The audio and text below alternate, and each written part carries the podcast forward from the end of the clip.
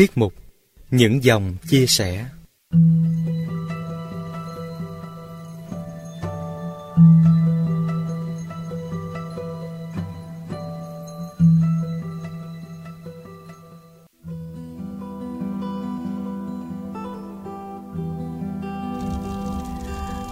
Có một anh họa sĩ từ lâu ôm ấp ước mơ để lại cho hậu thế một tuyệt tác.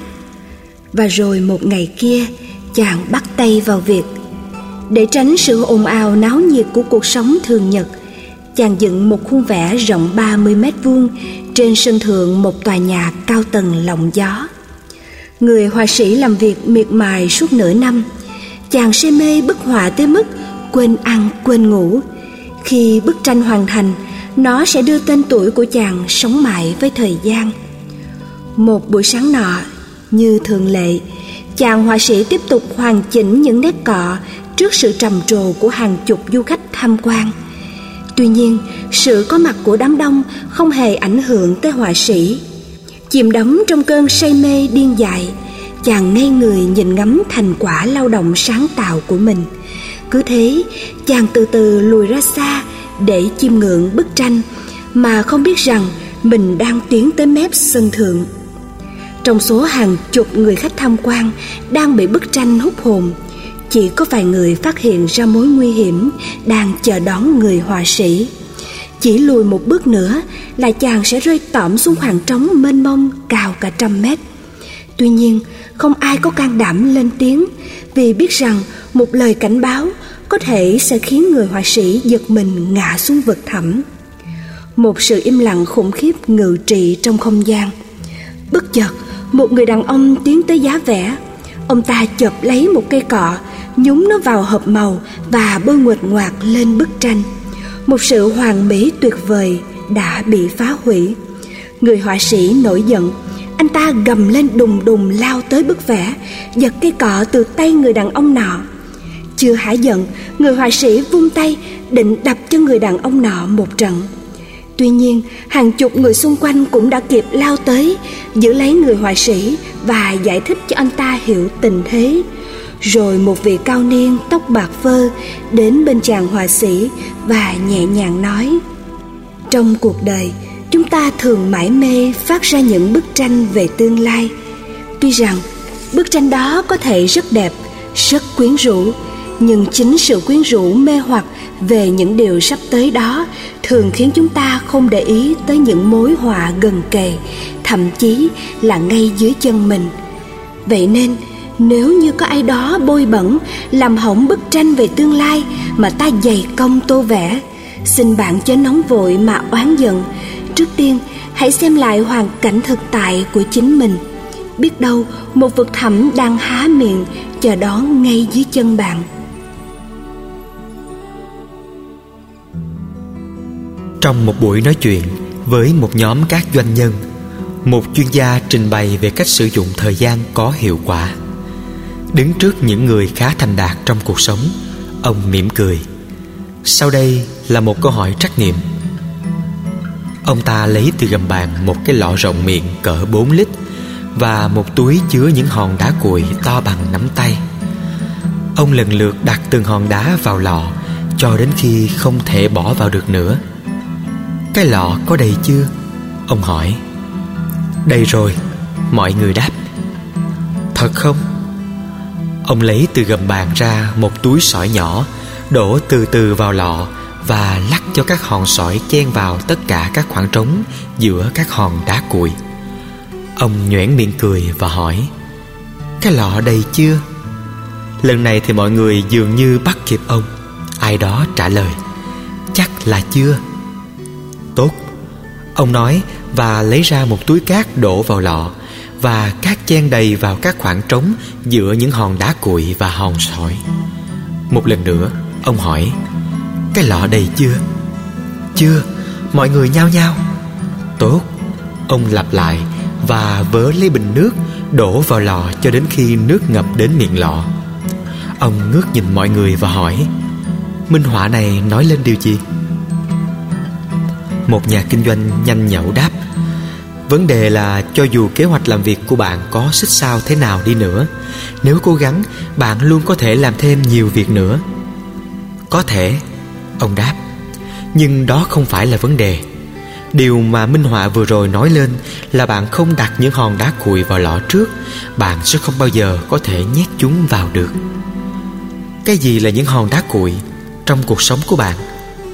Có thể là một dự án, một hoài bão mà bạn muốn thực hiện, thời gian với những người mà bạn thương yêu, học vấn của bạn, sức khỏe của bạn, vân vân. Nhưng nhớ đặt những hòn đá cuội đó vào lọ trước, hoặc bạn sẽ không bao giờ nhét chúng vào được. Chúng ta luôn cố gắng làm thật nhiều việc trong khoảng thời gian giới hạn của mình, nhưng điều quan trọng là những việc mà bạn đang làm có thật sự có ý nghĩa hay không. Thế thì tối nay hay sáng mai, khi bạn suy ngẫm về câu chuyện này, hãy tự hỏi chính bản thân mình rằng điều gì là những hòn đá cuội trong cuộc sống của chính bạn, và hãy đặt chúng vào trong lọ trước. Ngư dân cuối cùng sống sót trong vụ bão đánh đắm tàu trôi dạt đến một hoang đảo. Khi anh tỉnh lại, bốn bề là mênh mông biển nước, xung quanh là những mảnh ván vỡ của tàu, còn ngư trường quen thuộc thì đã lùi xa rất xa. Mệt mỏi, hoảng loạn và tuyệt vọng, anh liên tục lẩm nhẩm cầu khẩn một phép màu kỳ lạ xảy ra, nhưng cảm thấy vô vọng. Kiệt sức và chán nản vì chờ đợi, anh quyết định dựng lên một cái liều nhỏ làm bằng những miếng vỏ tàu để chống lại thời tiết khắc nghiệt trên đảo, và chứa những tài sản cuối cùng mà anh còn giữ được. Sang ngày thứ 6 của cuộc sống trên hoang đảo, sau chuyến lặn lội tìm kiếm thức ăn trên đảo, anh quay lại bờ biển với căn lều khi trời đã tối. Nhưng chưa kịp tới gần nó thì một tia sét giáng thẳng xuống, làm căn lều bốc cháy dữ dội, khói bốc ngùn ngụt. Suy nghĩ đầu tiên đến với anh là mình thật bất hạnh, đến một chỗ nương thân cũng chẳng còn, và tất cả với anh coi như đã hết. Sáng sớm ngày hôm sau, chàng ngư phủ bất hạnh bị đánh thức bởi tiếng còi của một chiếc tàu thủy đang tiến lại gần đảo. Nó đến để cứu anh. "Làm sao các anh biết tôi đang ở đây?" anh hỏi vị thuyền trưởng sau khi đã yên vị trên tàu. "Chúng tôi nhìn thấy tín hiệu cấp cứu, lửa cháy và khói bốc lên cao từ phía đảo. Đó chẳng phải là tín hiệu kêu cứu của anh sao?" Thưa quý vị và các bạn, con người thường dễ nản chí khi mọi việc trở nên tồi tệ, và hầu như quên mất rằng mọi việc có thể hoàn toàn thay đổi vào sáng sớm ngày hôm sau. Có hai bạn trẻ, một người Anh và một người Do Thái cùng đi xin việc làm. Một đồng xu của ai đó đánh rơi trên mặt đất. Anh bạn trẻ người xứ sương mù đi qua, trông thấy nhưng phớt lờ. Còn anh bạn trẻ người Do Thái thì cúi xuống nhặt, nét mặt tỏ vẻ hân hoan. Nhìn thấy hành động của anh bạn Do Thái, anh bạn trẻ người Anh tỏ ra khinh thường, lẩm bẩm: "Một đồng xu cũng nhặt, thật chẳng ra làm sao cả." Chờ cho anh bạn trẻ người Anh đi qua, anh bạn trẻ người Do Thái nói: "Nhìn thấy tiền mà ngoảnh mặt làm ngơ, thật là lãng phí của trời." Hai người cùng đến xin việc ở một công ty. Doanh nghiệp rất nhỏ, công việc thì nặng nhọc, mà tiền lương thì chẳng được là bao. Anh bạn trẻ người Anh chẳng nói chẳng rằng, vội vã bỏ đi. Còn anh bạn trẻ người Do Thái thì tình nguyện xin vào làm việc. 2 năm sau, hai người tình cờ gặp nhau trên đường phố.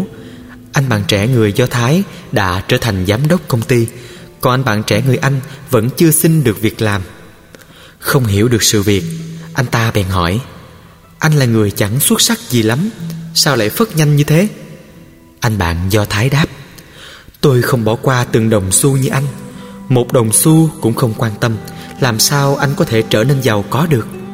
Anh bạn trẻ xứ sương mù đâu phải là không cần tiền, nhưng trong con mắt của anh chỉ muốn những khoản tiền lớn, xong lại quên câu thành ngữ tích tiểu thành đại. Vì vậy, ước mơ làm giàu của anh ta phải đợi đến ngày mai. Đó là lời giải đáp cho câu hỏi của anh bạn trẻ người Anh. Có lẽ không cần phải bình luận gì thêm khi quý vị và các bạn lắng nghe những câu chuyện nhỏ vừa rồi, bởi bản thân câu chuyện đã cho chúng ta một bài học quý giá. Tiết mục Những Dòng Chia Sẻ xin chân thành cảm ơn bạn Tô Nguyễn, hiện đang sống ở Chicago, đã sưu tầm và gửi về cho chương trình những mẫu chuyện này.